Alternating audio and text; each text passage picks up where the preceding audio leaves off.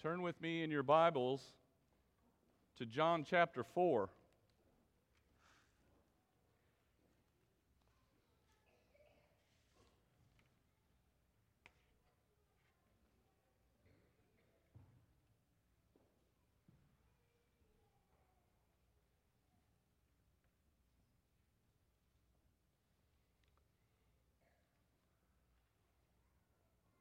One afternoon, while I was here at the church, I was my day was interrupted by an emergency counseling session, and I call them divine appointments. Now, I don't remember how I felt at the time, um, but many times unexpected interruptions can be frustrating because you know you have your schedule, what you want to do in the day, and then something comes up, and you you know you're not going to get everything done so it can be frustrating. The appointment that day was a young man named Ron. I've told you about Ron. Ron came to me and he said his marriage was falling apart and it was all his fault. And the reason why it was all his fault is because he was addicted to crack cocaine. And so I listened to his story, and then we started talking about the, the gospel, and he listened intently, and then he left. And later on that afternoon, I got a call from his wife, and she said that Ron um, went on another binge and was gone, and he went out for about three days. And then he decided he was going to go into rehab, but he came back to the church, came back to my office. And he said, I'm going to go to rehab, but I know it's not going to work. And he said, I know what I need, and it's what we talked about the other day. And so we continued to talk about the gospel, and he left my office that day changed. And I think I told you recently, I was at Dollywood about six months ago, and Ron came up behind me and grabbed me from behind. And he just looked at me and he said, 18 years I've been clean because of your ministry. The gospel, the power of the gospel to change lives. And you know, you think about it, I could have missed seeing this life change just by saying, you know what, too busy today. I can't do this appointment. Could have missed that. And Jesus could have been tempted in the same way. Look at, look at John chapter 4, verses 1 through 9. This is the Word of God. Therefore, when the Lord knew that the Pharisees had heard that Jesus was making and baptizing more disciples than John, although Jesus himself was not baptizing, but his disciples were, he left Judea and went again into Galilee. And he had to pass through Samaria. So he came to the city of Samaria called Sychar, near the parcel of ground that Jacob gave to his son Joseph. And Jacob's well was there. So Jesus, being wearied from his journey, was sitting thus by the well, and it was about the sixth hour. There came a woman of Samaria to draw water. And Jesus said to her, Give me a drink for his disciples had gone away into the city to buy food. Therefore, the Samaritan woman said to him, How is it that you, being a Jew, ask me for a drink, since I am a Samaritan woman? For Jews have no dealings with Samaritans. Notice that Jesus has to leave Judea. And he has to leave. We talked about this last week because of the jealousy of the Pharisees. They were seeing the people starting to follow after Jesus, and they were probably intending to arrest him. Now, Jesus isn't leaving because of fear. He's not worried. Look at John uh, 3:35. It says, "The Father loves the Son and has given all things into his hands. He was in control of everything. And he could trust his father, who was in control. also. Jesus was the one who gave up his life, it wasn't taken from him. He was the one who chose to give up his, give up his life. And so this was not his time yet. And so he leaves he leaves Judea. And notice that Jesus doesn't complain to his heavenly Father. He doesn't say, "Why am I leaving here? You know, the ministry's going great. All people, you know, a lot of people are coming and following me. Why am I having to leave now? He doesn't complain to the Father. He knows the perfect place to be is right in the middle of God's will. He knew his greatest joy was keeping the appointments that his Father had made. So he had to pass through Samaria. He had to meet with a Samaritan woman. What about you? How do you deal with schedule changes in your daily life?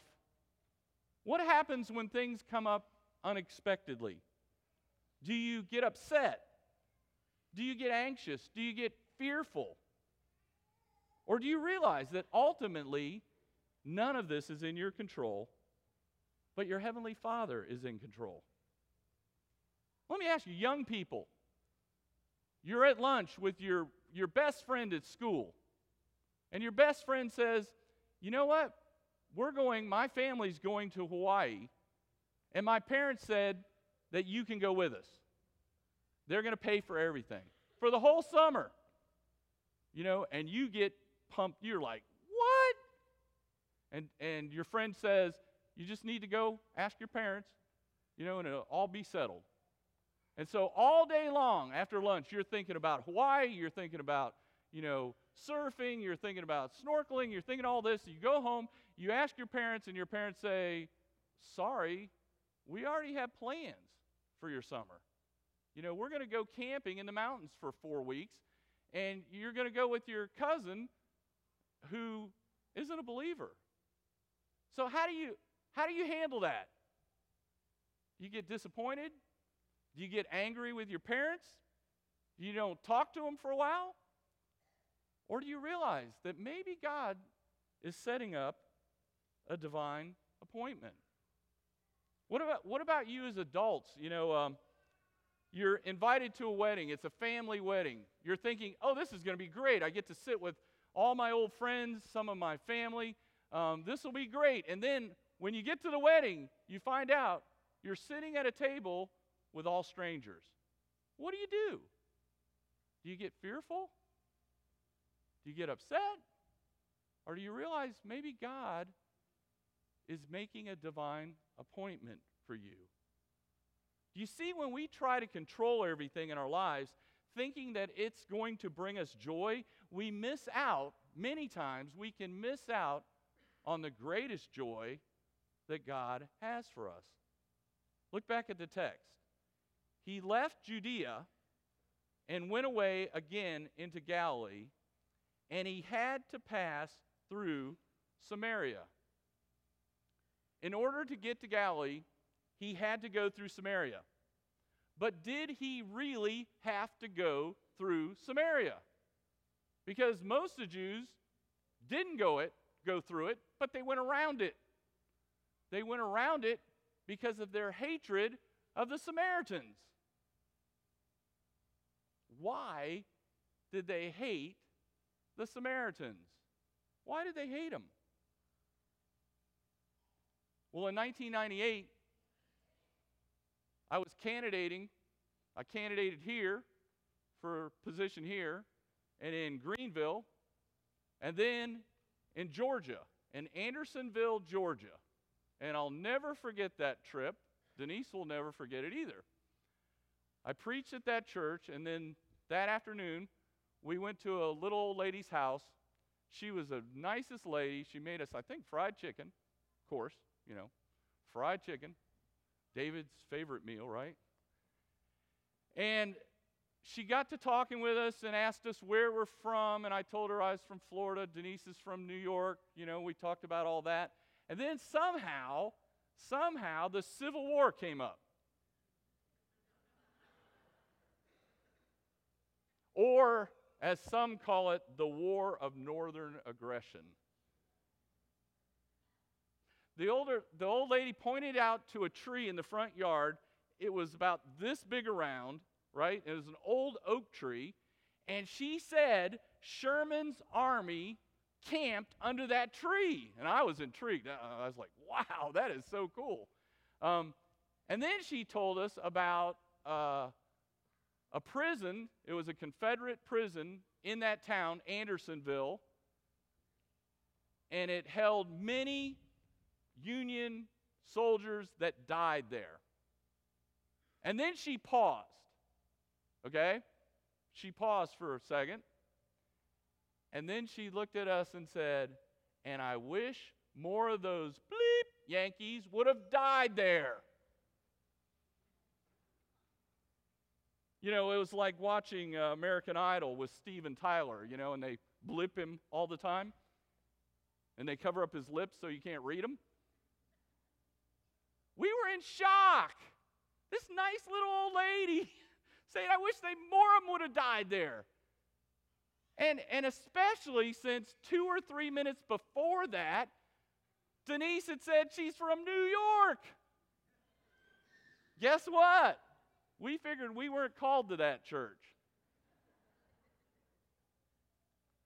But you know, it was amazing to see this lady still filled with bitterness after 130 years. But this isn't the only civil war that has caused bitterness and hatred. There was another one in 930 BC. And that's when Israel split into two nations. Two tribes went to the south, 10 went to the north. And then 200 years later, Israel, that was the northern nation, right? Because of their sin before God, God sent the Assyrians to come in and to take most of the people out of the country. And that's what God did as a way of disciplining the people. And then what the Assyrians did, according to their custom, is they would take people out and then they would put Gentiles back in. So you have a remnant of Jews there and Gentiles put together, and that's how you get the Samaritan people. That's how you get them. The Samaritans were hated by the Jews because they were half breeds. The Jews looked down on the Gentiles as dogs, and they couldn't imagine, they couldn't imagine a Jew marrying a Gentile. Now, this intense prejudice grew even more. In 7 BC, the Jews customarily left the gates open to the temple at night. And so a group of Samaritans brought in dead people's bones and threw them on the porches of the temple. They desecrated the temple. One writer says this the Samaritans were thereafter excluded from the temple services they were cursed in the temple, and their food, and remember this, remember this, their food was considered unclean even as swine's flesh. So everything they ate, they considered unclean. All of this information is to let you know how much hatred there was between the Jews and the Samaritans and the Samaritans and the Jews. Now look back at verse 4. It says, and he had to pass through Samaria. Did he really have to pass through it? No. Because most of the Jews didn't. They would go up, they'd hang a right, they'd cross the Jordan River, they'd go up the east side of the Jordan River, they'd cross back over the Jordan River into Galilee. They'd go around it. But Jesus didn't do that. Jesus didn't do that. Jesus had to go through Samaria because God the Father had chosen people from every tongue, tribe, and nation according to John 3:16. And we didn't talk about that last week. I missed that.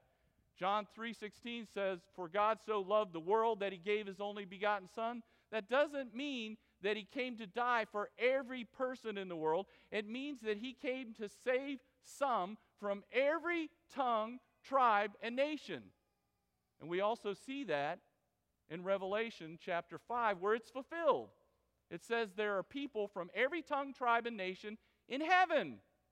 Who wrote the book of Revelation? Who wrote the book of Revelation? John, right. So we see John 3:16 and we see the fulfillment in his book in Revelation chapter 5. People from every tongue, tribe, and nation worshiping God.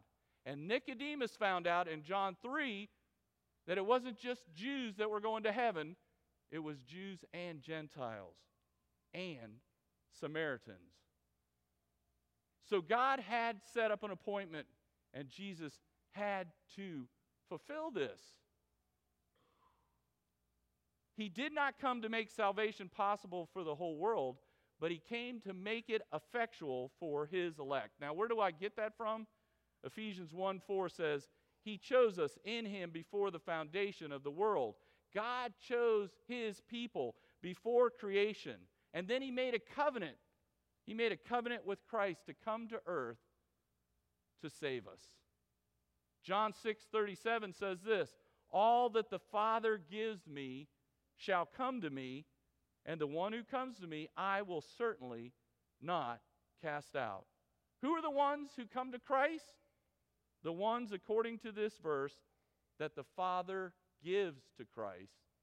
And when did he give them to Christ? Before the foundation of the world.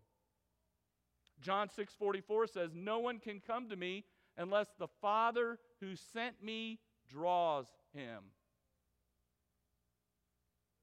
What these verses are saying is that God chose this woman at the well before the foundation of the earth. He sent Christ to redeem all of his chosen ones, which included this woman. Now, think about this. There was no spiritual, no racial, no physical barrier, no gender barrier that would keep Christ from meeting with this woman. It was a divine appointment made from eternity past that had to be kept. Now look at verses 6 through 8. And Jacob's well was there. So Jesus, being wearied from his journey, was sitting thus by the well. It was about the sixth hour. There came a woman of Samaria to draw water, and Jesus said to her, Give me a drink for his disciples had gone away into the city to buy food. And remember what I said about the food? Um, the food was considered unclean even as swine's flesh. And what does Jesus do? Who does he send to get the food? All of his disciples. All of them. You think they all needed to go to get food? No. He sends all 12 into town to get food that Jews would consider all of it unclean. So even with the disciples, he's breaking down barriers. And this was about the sixth hour. Now, Jesus and the disciples had traveled about 25 to 30 miles. So you can understand why he was weary, right? Why he was probably exhausted. And he's sitting by this well right? And it's about, according to the Roman time clock, it was around 6 p.m. And that makes sense with the context of the story. He had traveled all day to get there. He was weary. He was sitting by the well, waiting for this woman. He sends all the disciples away so that he can meet with this woman. Now, how would the Jews have treated this woman? They would have snubbed her. They wouldn't have given her the time of day. They wouldn't have talked to her. They would have treated her badly.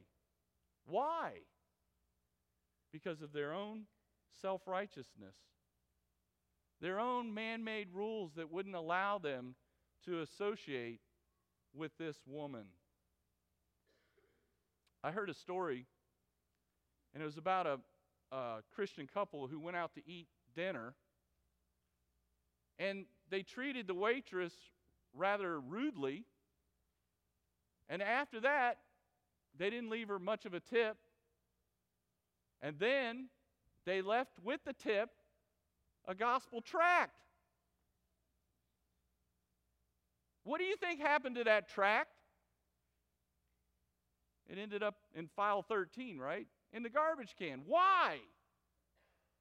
Because the waitress was treated so rudely. You know, Jesus did not do that with this woman. He loved her by his actions. And his loving actions broke through all the barriers so that this woman would listen to what he had to say. Um, a couple years ago, we had a discipleship group at Sue's Wings and Things. I've told you this before. And uh, we were meeting there for about six months. And then we've got a new waitress who never saw us there. And so she was like intrigued. And she asked us, What are you guys doing?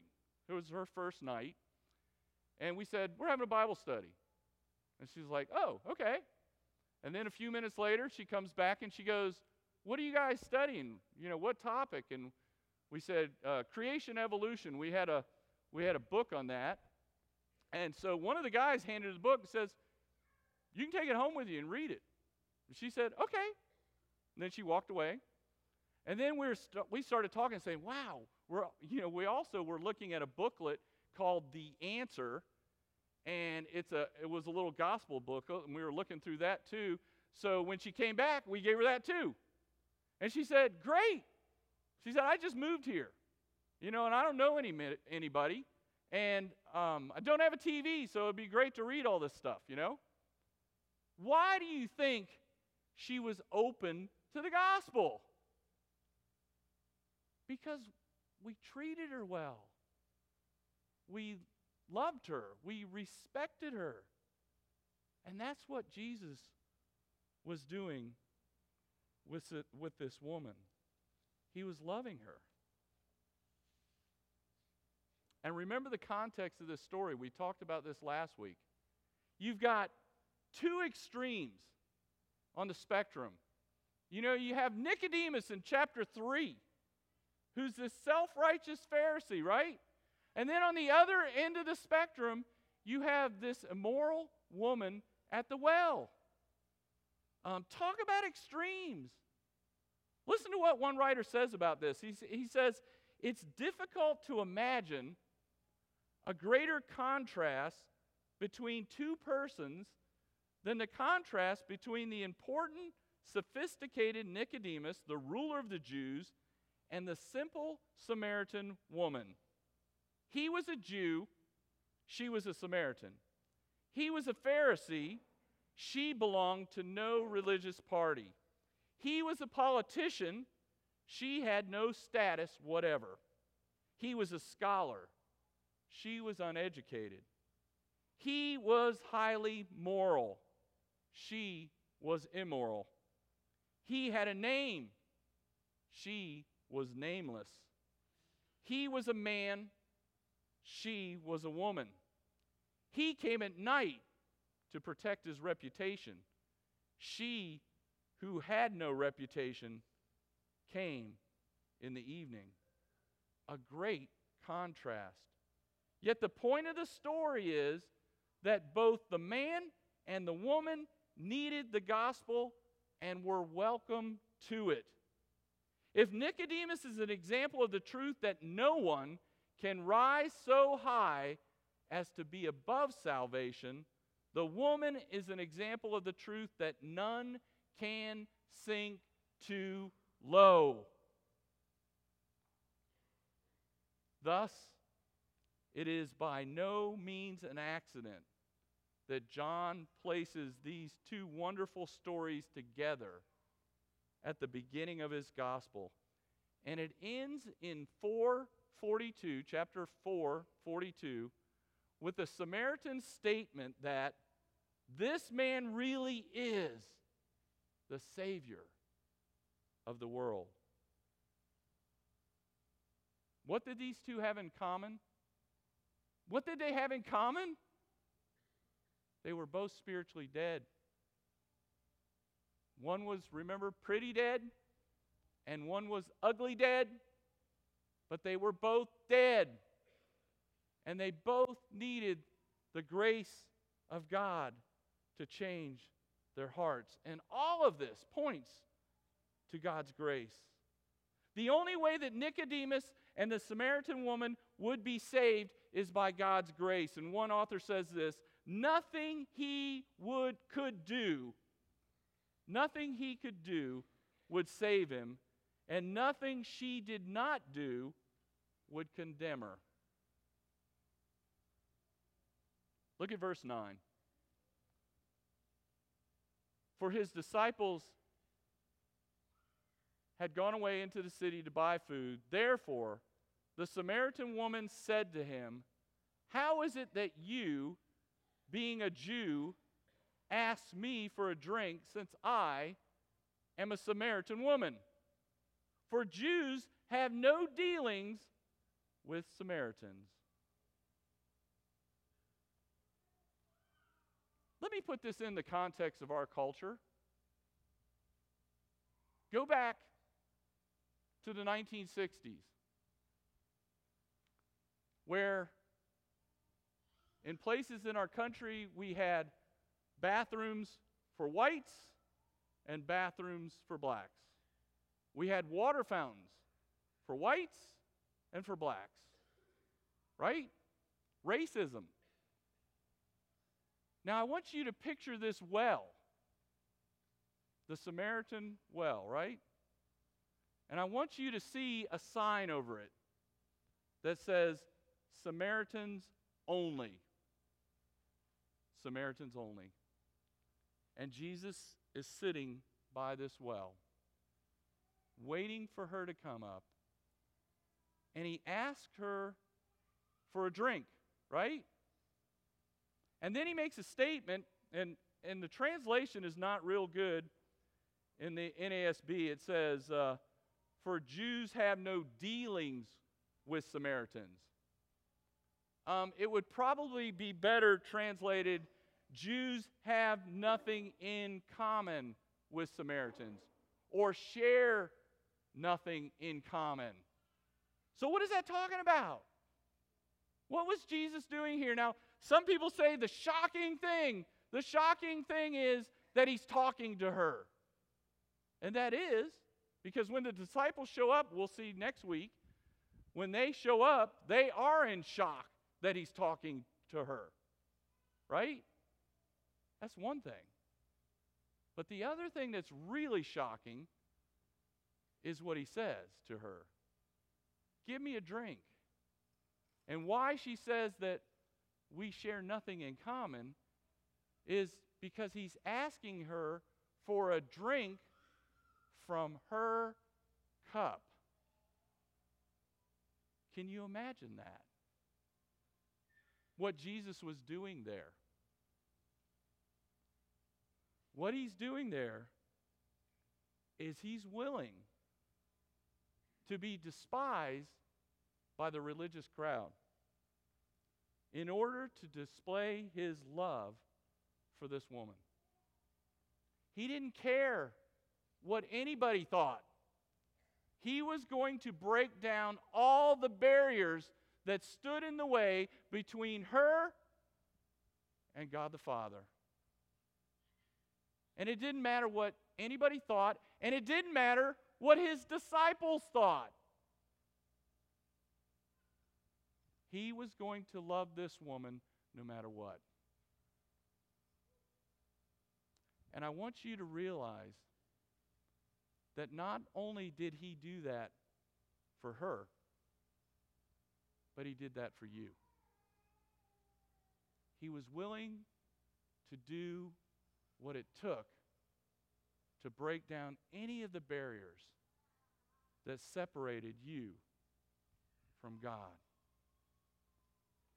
And what should our response be to that? What, what should our response be to that kind of love?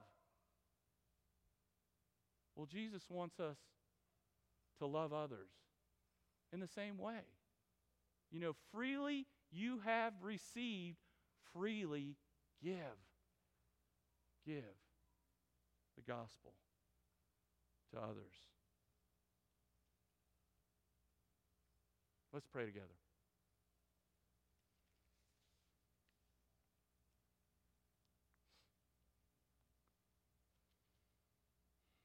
Father, I thank you for this story of Jesus' love for the Samaritan woman. I thank you that no barriers could stop him from loving her. And Father, I thank you that there was no barriers that could stop Christ from loving us, the church. Lord, we just praise you for the gospel. We thank you for your grace. We thank you for your mercy. We thank you for loving us, even though we will never deserve it. Not in a million years. We thank you for the forgiveness of sins that you give us when we trust in you. Father, help us to respond with grateful hearts. Help us to respond with thankfulness for what you have done for us. For we pray in Jesus' name. Amen.